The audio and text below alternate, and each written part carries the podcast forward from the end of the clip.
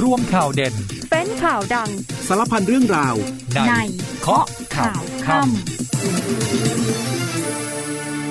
สวัสดีค่ะ 19นาฬิกา30 นาทีพบกับเคาะข่าวค่ำนะคะจอกันวันนี้วันจันทร์ที่ 13 พฤศจิกายน 2566 วันนี้ติดตามข่าวสารกับดิฉัน อัมพิกาชวนปรีชาค่ะจอกันเป็นประจำทุกวันนะคะ ทุ่มครึ่งถึง 2 ทุ่มโดยประมาณผ่านทางสถานีวิทยุในเครือกองทัพบก อีกหนึ่งช่องทางผ่านทางเพจ Facebook สถานีข่าวสนามเป้า เราไลฟ์คู่ขนานกันไปด้วยนะคะ มาจบรายการแล้วแล้วฟังย้อนหลังได้ค่ะ ผ่านทางพอดแคสต์นิวเคาะข่าวค่ำได้อีกหนึ่งช่องทางค่ะ วันนี้นายกรัฐมนตรี ท่านไม่ได้อยู่ที่ประเทศไทยนะคะโน่นค่ะ เดินทางบินไปปฏิบัติภารกิจ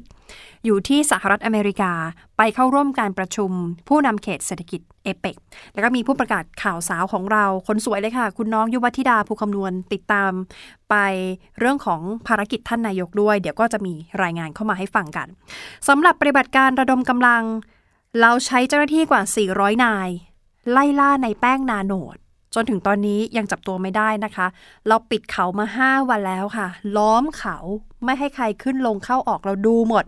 ก็ยังจับไม่ได้ ตอนนี้วางกำลังล้อมแบบทุกเส้นทางของเทือกเขาบรรทัดแล้วค่ะ แล้วก็เร่งให้ชาวบ้านเคลื่อนย้ายออกจากพื้นที่ทางด้านโฆษกประจำสำนักนายกรัฐมนตรีวันนี้ออกมาชี้แจงนะคะ กรณีที่มีข่าวออกมาบอกรัฐบาลอยากจะให้ตำรวจจีน เข้ามาลาดตระเวนในบ้านเราค่ะ คอยเข้ามาดูแลความปลอดภัยให้กับนักท่องเที่ยวชาวจีน ที่นิยมมาเที่ยวที่บ้านเรา ปรากฏว่าเรื่องนี้ทางโฆษกยืนยันนะคะว่าไม่เป็นความจริงตำรวจจีนเข้ามาไหมเข้ามาค่ะ เรื่องนี้จริง แต่ว่าเข้ามาเพื่อร่วมมือทำงานกับตำรวจไทย ในการให้ข้อมูลให้เบาะแสต่างๆ เพื่อให้ตำรวจไทยทำงานได้ง่ายขึ้นเท่านั้น ส่วนอีกเรื่องหนึ่งที่วันนี้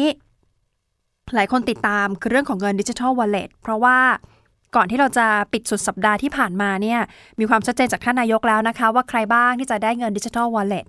วันนี้เรื่องของเงินค่ะพักร่วมรัฐบาล 320 เสียงหลายคนสงสัยว่าจะยังคงยกมือโหวตสนับสนุนเรื่องนี้หรือไม่ เพราะว่าท่านนายกบอกว่าเงินที่จะใช้สำหรับโครงการดิจิทัลวอลเล็ตต้องกู้มาค่ะ ต้องมีการผ่านพรบกู้เงิน 5 0 0แสนล้านบาท ล่าสุดนายกก็ยังมีความเชื่อมั่นนะคะว่า พักร่วมทั้งหมดจะยกมือคือจะสนับสนุนให้ จนพรบกู้เงินเนี่ยผ่านสภาได้ ซึ่งวันนี้เอง พี่ศรีค่ะ คุณศรีสุวรรณจันยา เดินหน้าร้องผู้ตรวจการแผ่นดินแล้วนะคะ บอกขอให้ส่งเรื่องนี้ไปศาลรรัฐธรรมนูญด่วนเลย ต้องวินิจฉัยด่วนเลยค่ะ ว่าการออกพรบเงินกู้ 5 0 0แสนล้านเนี่ยมีวัตถุประสงค์เพื่อไปใช้สำหรับการแจกเงินดิจิทัล 10,000 บาท การแจกแบบนี้ขัด หรือแย้งต่อรัฐธรรมนูญว่าด้วยวินัยการเงินการคลังหรือไม่ ส่วนเรื่องของอากาศหลายคนติดตามนะคะ เพราะว่าหยิบเสื้อกันหนาวมาเข้าเข้าออกออกเก็บเข้าเก็บออกเก็บเข้าเก็บออกล่าสุดส่งสัญญาณมาแล้วค่ะ กรมอุตุบอกคาดการณ์พรุ่งนี้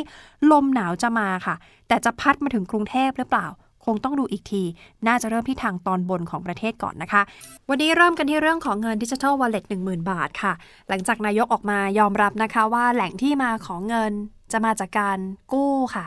แต่ว่าจะกู้ได้ต้องออกพรบเงินกู้ วงเงินกว่า 5 0 0แสนล้านบาท วันนี้คุณศรีสุวรรณจันยาผู้นำองค์กรรักชาติรักแผ่นดิน เดินหน้าเลยค่ะ ยื่นคำร้องต่อผู้ตรวจการแผ่นดิน บอกให้ส่งเรื่องนี้ไปที่ศาลรรัฐธรรมนูญเพื่อวินิจฉัย ว่าการออกพรบเงินกู้มาใช้ในโครงการดิจิตอล10,000 บาท ขัดหรือแย้งต่อรัฐธรรมนูญ ว่าด้วยวินัยการเงินการคลังของรัฐหรือเปล่า ซึ่งเห็นว่าการใช้ช่องทางในการกู้แล้วก็มาแจก มันน่าจะไม่เป็นไปตามเจตนารมณ์ของรัฐธรรมนูญปี 2560 ประกอบพรบวินัยการเงินการคลังของรัฐนะคะ เพราะว่ามองแล้วไม่ใช่เหตุจำเป็นเร่งด่วนที่ต้องกู้มาแจก ไม่เหมือนกับสมัยที่เรามีช่วงโควิด ช่วงนั้นใช่เร่งด่วน รัฐจำเป็นต้องกู้เงินมาช่วยเหลือประชาชนที่ได้รับผลกระทบ แต่ว่าการที่รัฐบาลนี้จะกู้เงินมาแจก เพื่อตอบสนองนโยบายที่พักเคยหาเสียงเอาไว้ที่บอกว่าเป็นนโยบายเรือธงของพักนะคะ คนไทย 70 ล้านคนต้องมาร่วมกันแบกรับภาระใช้หนี้ในอนาคต สอดทำให้กลุ่มทุนที่เป็นเจ้าของสินค้าและบริการที่อยู่เบื้องหลัง กลุ่มนายกรัฐมนตรีและพักพวกได้ประโยชน์ วันนี้พี่ศรีก็เลยเดินหน้ายื่นคำร้องเลยค่ะ ยื่นไปที่ผู้ตรวจการแผ่นดินเรียบร้อยแล้วค่ะ ส่วนนางสาวสิริกัญญาตันสกุลคุณไหมค่ะ รองหัวหน้าพักก้าวไกลวันนี้ออกมาชี้แจง ตอบโต้หลายประเด็นเลยนะคะ หลังจากที่นายภูมิธรรมเวชยชัยรองนายกรัฐมนตรี นอกเหนือจากการแต่งกลอน ยังมีใจความสำคัญ ส่งสาร บอกคุณสิริกัญญาก็เคยเห็นด้วยไม่ใช่หรอ กับโครงการดิจิทัลวอลเล็ตคือเห็นด้วยในสมัยที่ตอนนั้นจับมือกันเสร็จ MOU ที่จะเป็นพรรคร่วมรัฐบาลนะคะ ปรากฏว่าคุณหมายออกมาตอบโต้ประเด็นนี้ค่ะ บอกว่าการเห็นด้วยจริง ๆ มีหลายระดับ แล้วเวลานี้นโยบายดิจิทัลวอลเล็ตก็เปลี่ยนรายละเอียดมาไกลมากแล้ว เดิมบอกว่าจะใช้เงินในงบประมาณ ตอนนี้กลายเป็นว่าต้องมาออกพรบกู้เงิน แล้วก็แจก จากที่จะแจกให้ทั่วหน้าก็เปลี่ยนเป็นจำกัด ไม่ให้คนมีรายได้สูง อายุ 16 ปีขึ้นไป แล้วก็เงินเดือนเจ็ดหมื่นบาท ต้องไม่เกิน และต้องมีเงินเก็บไม่เกิน 5 0 0แสนบาท กลายเป็นว่าจากที่จะแจกตัวหน้าก็มีข้อจำกัดซึ่งยอมรับว่าเพื่อไทยกับก้าวไกลเคยพูดคุยกันเรื่องนี้กันจริง สมัยที่ยังเป็นพรรคร่วมรัฐบาลกัน ก็มีการวางแผนสำหรับงบประมาณปี 2566 เอาไว้ พอวางแผนแล้วก็พบว่าเงินไม่พอค่ะ เงินไม่พอที่จะทำโครงการนี้ จึงขออย่าให้บิดประเด็นไปมากกว่านี้ เพราะจนถึงตอนนี้คุณหมายบอกว่ารัฐบาลยังไม่มีคำตอบเลยนะคะ ว่าทำไมถึงยังเดินหน้าโครงการนี้ต่อ ในเมื่อการออกพรบเงินกู้อาจจะขัดต่อพรบวินัยการเงินการคลัง แต่ทำไมยังคงเดินหน้า คุณหมายบอกว่ายืนยันทุกครั้งที่ออกมาแสดงความคิดเห็นเรื่องนี้ ไม่เคยพูดคัดค้านแม้แต่ครั้งเดียวค่ะ เพียงแต่ถามว่างบประมาณเนี่ยจะเอามาจากไหน จึงอยากให้รัฐบาลช่วยตอบให้ตรงประเด็นด้วย ว่าจะไม่ผิดกฎหมาย ได้อย่างไร ขอเพียงเปิดความเห็นของคณะกรรมการกฤษฎีกา เปิดเผยเลยค่ะ รายงานการประชุม ทั้งในชั้นคณะอนุกรรมการ และก็ในชั้นของคณะกรรมการดิจิทัลวอลเล็ตชุดใหญ่ เปิดเผยออกมาเลย ว่าไม่ผิดกฎหมาย ถ้าเปิดเผยออกมาแล้วไม่ผิดก็จบแล้วส่วนที่อ้างว่าผู้ว่าแบงค์ชาติเป็นคนเสนอให้ออกพรบเงินกู้ ยิ่งต้องไปดูในรายงานการประชุมเลยค่ะ เอาของคณะกรรมการชุดใหญ่เลยค่ะ ว่ามีมติเป็นอย่างไรกันแน่ ถึงให้ออกพรบเงินกู้ และเมื่อถามถึงกรณีที่นายจุลพันธ์อมรวิวัฒน์รัฐมนตรีช่วยว่าการกระทรวงการคลังที่ออกมายืนยันบอกกระบวนการทั้งหมดถูกต้อง เพราะว่าการออกพรบต้องเข้าสภานั้น คุณหมายบอกว่าเรื่องนี้ต้องตรวจสอบก่อนนะคะ ว่าถูกต้องตามกฎหมายที่เกี่ยวข้องหรือไม่อย่างไร หวังว่าการออกมาประกาศ ว่าจะออกพรบเงินกู้นั้น รัฐบาลคงจะได้ปรึกษาคณะกรรมการกฤษฎีกาเรียบร้อยแล้ว คงไม่ได้มาพูดลอยๆ แล้วสุดท้ายต้องมากลับคำกันอีก แบบนี้ทำให้ประชาชนเสียความเชื่อมั่น ซึ่งที่นายกพูดว่าจะชดใช้เงินกู้ให้หมดเลยภายใน 4 ปี คุณหมายบอกว่าถ้าพูดแบบนี้ เอามาหารเฉลี่ยอย่างนี้ค่ะ เท่ากับว่าปีแรก แสนกว่าล้านบาท โดเบี้ยอีกหมื่นล้าน ภาษีที่รัฐจัดเก็บได้ 20%ต้องไปใช้หนี้แล้วค่ะทำให้การจัดทำแล้วก็การจัดสรรงบประมาณปี 2568 ก็จะทำได้ยากลำบากมากขึ้น เพราะว่าตอนนี้ต้องไปใช้หนี้ก่อนแล้ว รวมไปถึงรายได้ที่คิดว่าจะมาจากดิจิทัลวอลเล็ตก็หมุนมาไม่ทัน สุดท้ายคนที่เจ็บที่สุด คนที่เดือดร้อนที่สุด คุณหมายบอกว่าคือประชาชน เรื่องนี้มีตัวอย่างให้เห็นค่ะ กรณีพรบเงินกู้ 2 ล้านล้านบาท สมัยรัฐบาลคุณยิ่งลักษณ์ชินวัตรนะคะ ที่ศาลรัฐธรรมนูญชี้มาแล้วว่าผิดกฎหมาย เพราะฉะนั้นรัฐบาลปัจจุบันจะมาอ้างว่าไม่รู้เนี่ยไม่ได้ละค่ะ ยอมรับว่าเรื่องนี้เป็นปัญหาหนักใจ มากของเพื่อไทยดูแล้วน่าหนักใจ เพราะว่าตอนคิดโครงการคิดมาไม่ถี่ถ้วน ตอนคิดยังบอกว่าจะใช้เงินจากงบประมาณ พอหลังพิงฝาแล้วไม่มีทางออกก็ต้องหาทางลง ขณะเดียวกัน พอคุณหมายออกมาตอบโต้แบบนี้ก็มีข้อมูลอีกชุดหนึ่งแต่ครั้งนี้มาจากทางฝั่งของโฆษกรัฐบาลค่ะ บอกว่าตอนนี้ทางบริษัท Fitch Rating ออกมาจะลำดับความน่าเชื่อถือของไทย ซึ่งอยู่ที่ Triple B บวก คือ 3 BBB แล้วก็บวก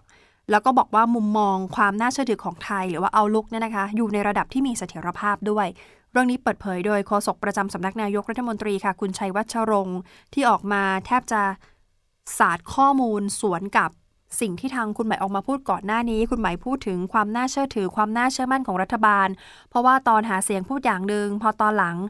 คุณหมายบอกว่าพอหลังพิงฝาแล้วไม่มีทางออก ต้องหาทางลงก็พูดอย่างหนึ่งประชาชนเสียความเชื่อมั่น แต่ว่าล่าสุดข้อมูลจากทางฝั่งรัฐบาล บอกว่าความเชื่อมั่นของประเทศไทยความน่าเชื่อถือยังคงมีเสถียรภาพอยู่นะคะ เป็นข้อมูลจากกระทรวงการคลังที่ออกมาเปิดเผย บอกว่าเศรษฐกิจไทยเติบโตต่อเนื่อง ปัจจัยคือ 1. การฟื้นตัวอย่างมั่นคงกับ 2. ภาคการส่งออกที่แข็งแกร่งเลยคาดการว่าไทยจะมีอัตราเติบโตทางเศรษฐกิจอย่างต่อเนื่องร้อยละ2.8 ในปีนี้ค่ะ ก็ปรับขึ้นเป็นร้อยละ 3.8 ในปี 2567 แล้ว ดังนั้นขอให้มั่นใจว่าการดำเนินนโยบายทางเศรษฐกิจของนายกรัฐมนตรีที่ชื่อเศรษฐาทวีสิน จะสร้างการพลิกฟื้นต่อเศรษฐกิจไทยได้อย่างแน่นอน นี่คือสิ่งที่โฆษกรัฐบาลแจ้งไว้นะคะ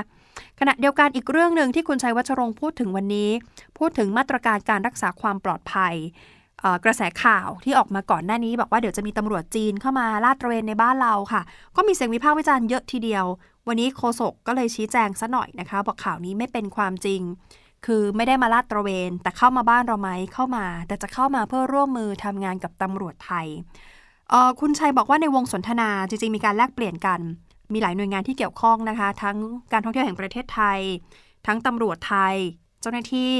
บอกว่าตำรวจเนี่ยมีการรายงานว่าพฤติกรรมของอาชญากรรมที่เกิดขึ้นในมุมของคนจีนที่มาเที่ยวเมืองไทย ทั้งคนจีนที่ก่อเหตุอาชญากรรม พบว่าพวกกลุ่มคนจีนสีเทามักจะเกรงกลัวตำรวจจีนด้วยกันนะคะแล้วก็นักท่องเที่ยวจีนเองจะรู้สึกภูมิใจ ถ้ามีตำรวจจีนเข้ามาช่วยดูแล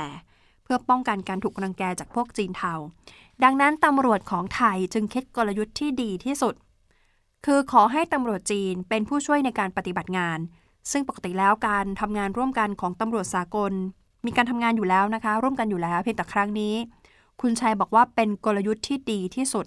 และฝั่งตำรวจจีนมีข้อมูล มีเบาะแส พร้อมให้ความร่วมมือแบบเต็มร้อยเปอร์เซ็นที่จะชี้เบาะแสล่วงหน้า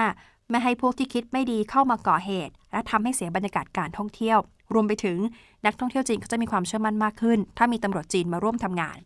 ทางกสกยังย้ำนะคะ บอกข่าวที่บอกว่าจะให้ตำรวจจีน เข้ามาตระเวนดูแลความปลอดภัยไม่เป็นความจริง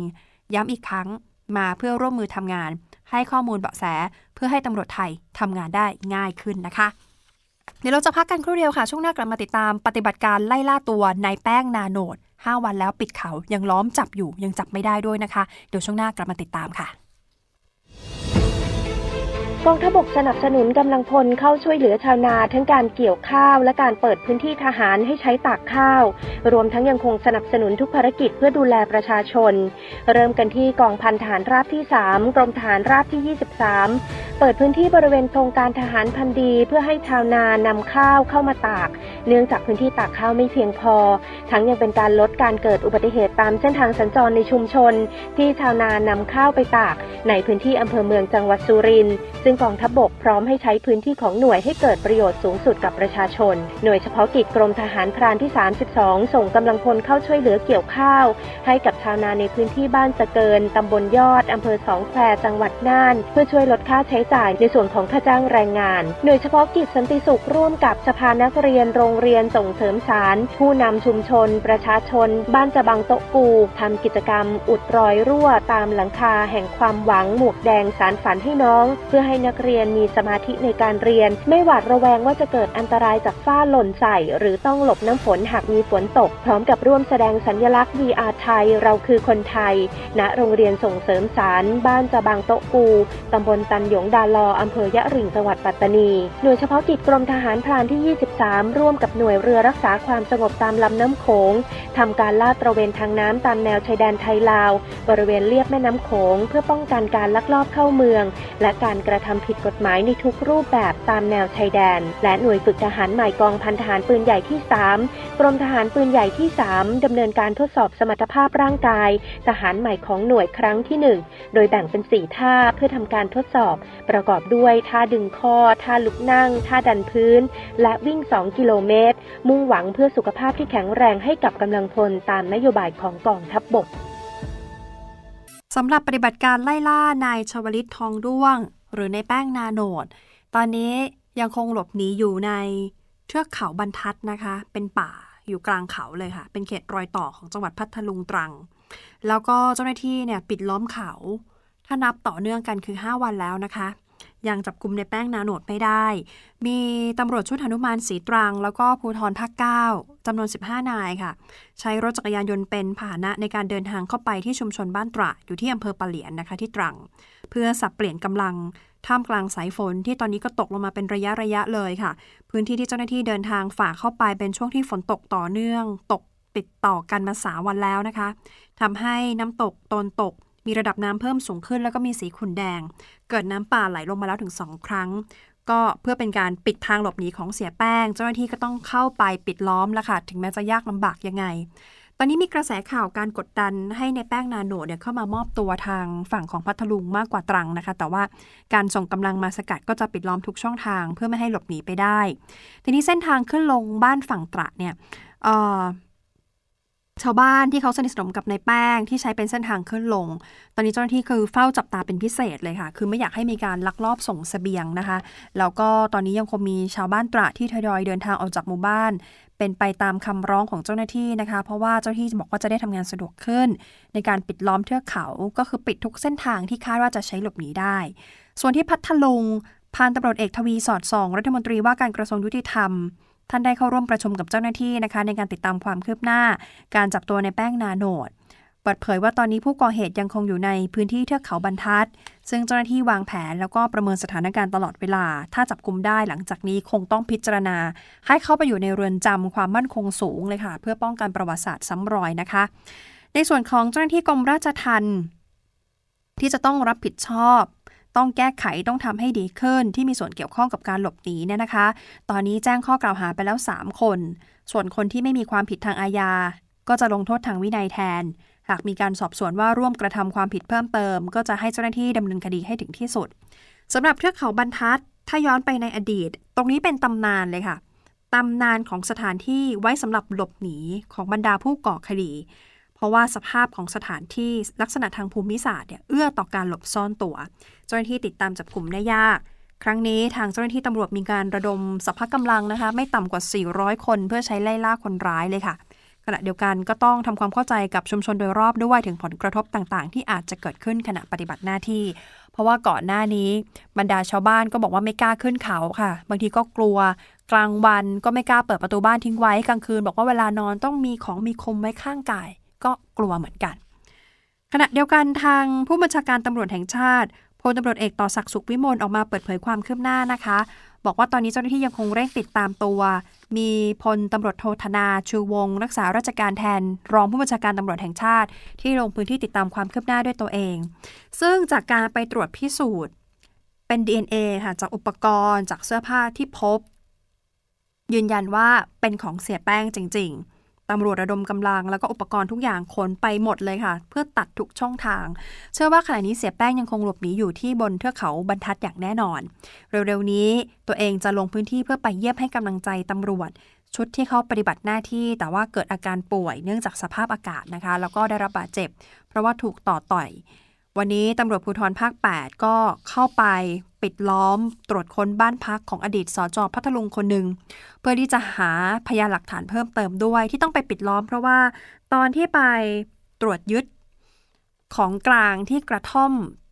ที่เทือกเขาบรรทัด ที่ก่อนหน้านี้เหมือนมีการยิงปะทะกันนะคะแล้วก็ในแป้งก็หนีเข้าป่าหลบหนีไปเจ้าที่ก็ไปตรวจโดยรอบกระท่อม ก็มีอาวุธปืนค่ะ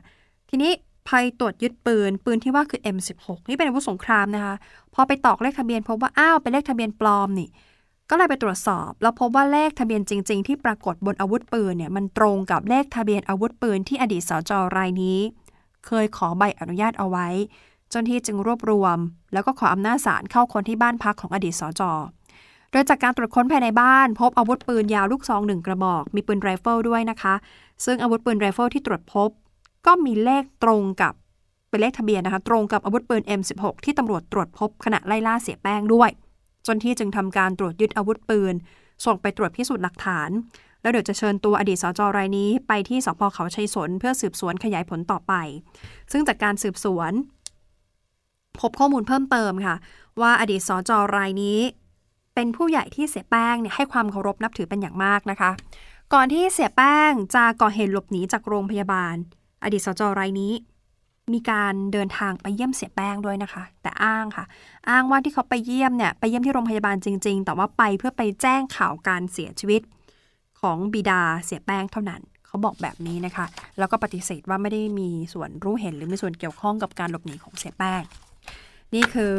เรื่องของการปฏิบัติการไล่ล่าติดตามตัวเสียแป้งนะคะ ย้ำอีกครั้ง 5 วันแล้ว ตอนนี้ยังจับตัวไม่ได้นะคะ ส่วนความคืบหน้าคดีสองคนร้ายที่ก่อเหตุไล่ยิงกลุ่มเด็กช่าง มหาวิทยาลัยเทคโนโลยีราชมงคลตะวันออก วิทยาเขตอุเทนถวาย แต่ว่ากระสุนเนี่ย พลาดไปโดน นางสาวศิรดา สินประเสริฐ หรือครูเจี๊ยบ อายุ 45 ปี ครูเจี๊ยบเป็นครูสอนคอมพิวเตอร์นะคะ อยู่ที่โรงเรียนพระหฤทัยคอนแวนครูเจี๊ยบเสียชีวิตเลยค่ะ เหตุการณ์นี้เกิดขึ้นย่านคลองเตย เมื่อวันที่ 11 พฤศจิกายนที่ผ่านมา ล่าสุดวันนี้ค่ะ ทางพันตำรวจเอก วิทวัฒชินคำรักษาราชการแทนผู้บังคับการตำรวจนครบาลมีการประชุมติดตามคดีกับสอนอทุ่งมหาเมฆนะคะ ซึ่งทางพ่วมกับสอนอทุ่งมหาเมฆเปิดเผยค่ะ บอกว่ามีการพูดคุยกับสถาบันของผู้ก่อเหตุแล้ว ทางสถาบันให้ความร่วมมือเป็นอย่างดีนะคะ แต่ยังคงต้องรอความคืบหน้าทางคดีอยู่ ซึ่งตอนนี้อยู่ระหว่างการสืบสวน ส่วนพันตำรวจเอกธรรมศักดิ์สารบุญ เพิ่มกับการสอนอทุ่งมหาเมฆที่พูดถึงความคืบหน้าทางคดี แต่ไม่สามารถเปิดเผยได้ที่บอกว่าตอนนี้อยู่ระหว่างการติดตัวผู้ติดตามตัวผู้ก่อเหตุ ปรากฏว่าวันนี้ทางโรงเรียนภาคหรือไทยคอนแวนมีการทำพิธีไว้อาลัยให้กับครูเจี๊ยบที่ถูกลูกหลงจนเสียชีวิตนะคะออนอกจากนั้นในช่วงเช้าค่ะยังมีบรรยากาศที่นักเรียนแล้วก็ผู้ปกครอง รวมทั้งประชาชนส่วนหนึ่ง มีการนำดอกไม้ไปวางไว้ที่บริเวณจุดเกิดเหตุ ด้านหน้าธนาคารทหารไทย ธนชาติ สาขาคลองเตยด้วยนะคะ ก็เป็นเหตุการณ์ความรุนแรงที่หลายคนบอกว่า เราคงต้องจัดการกันสักทีเรื่องของการพกพาอาวุธปืนเข้าไป ทั้งในสถานศึกษาทั้งในที่ทางสาธารณะนะคะ ทีนี้เรามีอีกคดีหนึ่งเป็นกรณีวัยรุ่น 2 กลุ่มกว่า 30 คนที่ยกพวกตีกันกลางดึก ส่งผลทำให้เยาวชนวัย 15 ปีถูกยิงเสียชีวิตเหตุการณ์เกิดขึ้นอยู่ใกล้กับปากซอยพัฒนาการ 53 เรียบคู่ขนานมอเตอร์เวย์กรุงเทพชนบุรี แขวงและเขตสวนหลวง นักเรียนที่ว่านี่อยู่ม .5 เองนะคะ น้องถูกยิงด้วยอาวุธปืนไม่ทราบขนาดตอนเสียชีวิตอยู่ ใกล้กันพบรถจักรยานยนต์จอดอยู่กลางถนน คาดว่าเป็นของกลุ่มผู้ก่อเหตุ ห่างไปอีก 50 เมตร พบรถจักรยานยนต์ของผู้ตายจอดอยู่ริมฟุตบาท นอกจากนี้ยังพบปลอกกระสุนปืนอีก 6 ปลอกกระจายเกลื่อนพื้นค่ะ เจ้าที่จึงรวบรวม เก็บไว้เป็นหลักฐาน ทราบว่าก่อนเกิดเหตุกลุ่มวัยรุ่นทั้งสองกลุ่ม รวมกันแล้วกว่า 30 คน คือกลุ่มพัฒนาการและกลุ่มรามคำแหงยกพวกตีกัน มีทั้งยิง ทั้งปาระเบิดปิงปองนะคะ เบื้องต้นมีการนำกลุ่มเพื่อนของผู้เสียชีวิตไปสอบปากคำแล้วก็นำรถจักรยานยนต์ของกลุ่มผู้ก่อเหตุไปตรวจสอบ ก่อนจะรวบรวมหลักฐานเพื่อออกหมายจับมาดำเนินคดีต่อไป ส่วนเรื่องของอาวุธปืนที่ว่าเนี่ยค่ะ เราเล่าให้ฟังสองคดีติดๆปรากฏว่าวันนี้คุณอนุทินชาญวิรกูลรัฐมนตรีว่าการกระทรวงมหาดไทย บอกว่ามีภารกิจไปมอบนโยบายที่กระทรวงการอุดมศึกษาวิจัยและนวัตกรรม ทีนี้ก่อนที่จะบรรยายก็มีการให้สัมภาษณ์สั้น ๆนะคะ พูดถึงนโยบายที่ไม่ให้ประชาชนพกปืน คุณอนุทินบอกว่านโยบายนี้เป็นสิ่งที่จำเป็น ล่าสุดมีการไปหารือกับอธิบดีกรมการปกครอง แก้กฎหมาย ห้ามคนไทยพกปืนแล้วนะคะ ทีนี้ก็จะมีกระแสหนึ่งก็คือพวกที่ขอให้ทบทวน คุณอนุทินบอกขออภัยไว้เลย คงทำให้ไม่ได้ มีบางคนออกมาโวยวายบอกทำไมห้ามนำเข้าปืน เหตุการณ์สูญเสียที่เกิดขึ้น คุณอนุทินบอกว่าไม่ใช่แค่เด็กอาชีวะ แต่เรายังต้องสูญเสียคุณครูไปอีกหนึ่งท่าน จึงอยากถามกลับว่าสังคมรับได้หรือไม่เรื่องแบบนี้ เพราะฉะนั้นไม่ต้องมีใครมาขอ เพราะคงปล่อยให้เป็นแบบเดิมไม่ได้ นี่คุณอนุทินพูดแบบนี้นะคะ ก็ให้สัมภาษณ์ไว้ก่อนที่จะไปบรรยายที่กระทรวงการอุดมศึกษาวิจัยและนวัตกรรม พูดวันนี้เลยค่ะ เรื่องของนโยบายที่ห้ามให้ประชาชนพกปืน ส่วน DSI ค่ะ วันนี้เข้าไปรุยเรื่องของหมูเถื่อนนะคะ หมูเถื่อนที่ก่อนหน้านี้มีคลิปออกมาเป็นท่านนายกกำลังสั่งการตามติดความคืบหน้าเรื่องของหมูเถื่อน แล้วหลายคนก็แซวบอกท่านนายกดูมีอารมณ์เกลี้ยกล่อมวันนี้มีความคืบหน้าค่ะ เพราะว่าดีไซน์เรียกประชุมนะคะ กรณีที่มีการยึดซากเนื้อหมู เป็นหมูเถื่อนค่ะ 161 ตู้จากท่าเรือแหลมฉบัง แล้วก็สาวไปสาวไปจนแจ้งข้อหาบริษัทชิปปิ้งนำเข้าแล้ว 5 บริษัท วันนี้ออกหมายจับเพิ่มเติมอีก 3 บริษัท การสอบสวนยังพบว่ากลุ่มบริษัทชิปปิ้งนี้ลักลอบทำแบบนี้ตั้งแต่ปี 63 ค่ะ ต่อเนื่องมาจนถึงปัจจุบัน ขนมาแล้ว 2,836 ตู้ เจ้าหน้าที่จึงแยกไว้เป็นคดีพิเศษอีกหนึ่งคดีนะคะ แล้วก็พบว่ามีนายทุนว่าจ้างให้นำเข้ามาเป็นจำนวนมาก ตอนนี้อยู่ระหว่างการรวบรวมหลักฐาน ส่วนเรื่องของหน้าหนาวค่ะอุตุบอกปีนี้หนาวแน่แต่มาช้าหน่อย คาดว่า 14-20 พฤศจิกายน 14 คือพรุ่งนี้แล้วนะคะ จะมีมวลอากาศเย็นกำลังปานกลางค่อนข้างแรงแผ่ลงมาปกคลุมประเทศไทยตอนบนเป็นระลอก ก็ทำให้บ้านเราลมหนาวเนี่ยเริ่มพัดต่อเนื่องแล้วก็แรงขึ้นแรงขึ้น เริ่มมีสัญญาณของอากาศหนาวแล้วนะคะ ฉะนั้นใครที่ อยากจะไปสัมผัสอากาศหนาวก็เตรียมวางแผนไว้ได้แล้ว โดยเฉพาะอย่างยิ่งตามยอดดอยยอดภู อากาศหนาวจัดเนี่ยจะอยู่ในช่วง 17-20 พฤศจิกายนนะคะ ส่วนภาคใต้ช่วงนี้จะเป็นช่วงที่ฝนตกชุกเลยทีเดียวระมัดระวังด้วยนะคะ เรื่องของน้ำป่าแล้วก็น้ำท่วมฉับพลัน ใครที่จะไปเที่ยวภาคใต้ช่วงนี้ ติดตามคำเตือนของเจ้าหน้าที่อย่างใกล้ชิดด้วยนะคะ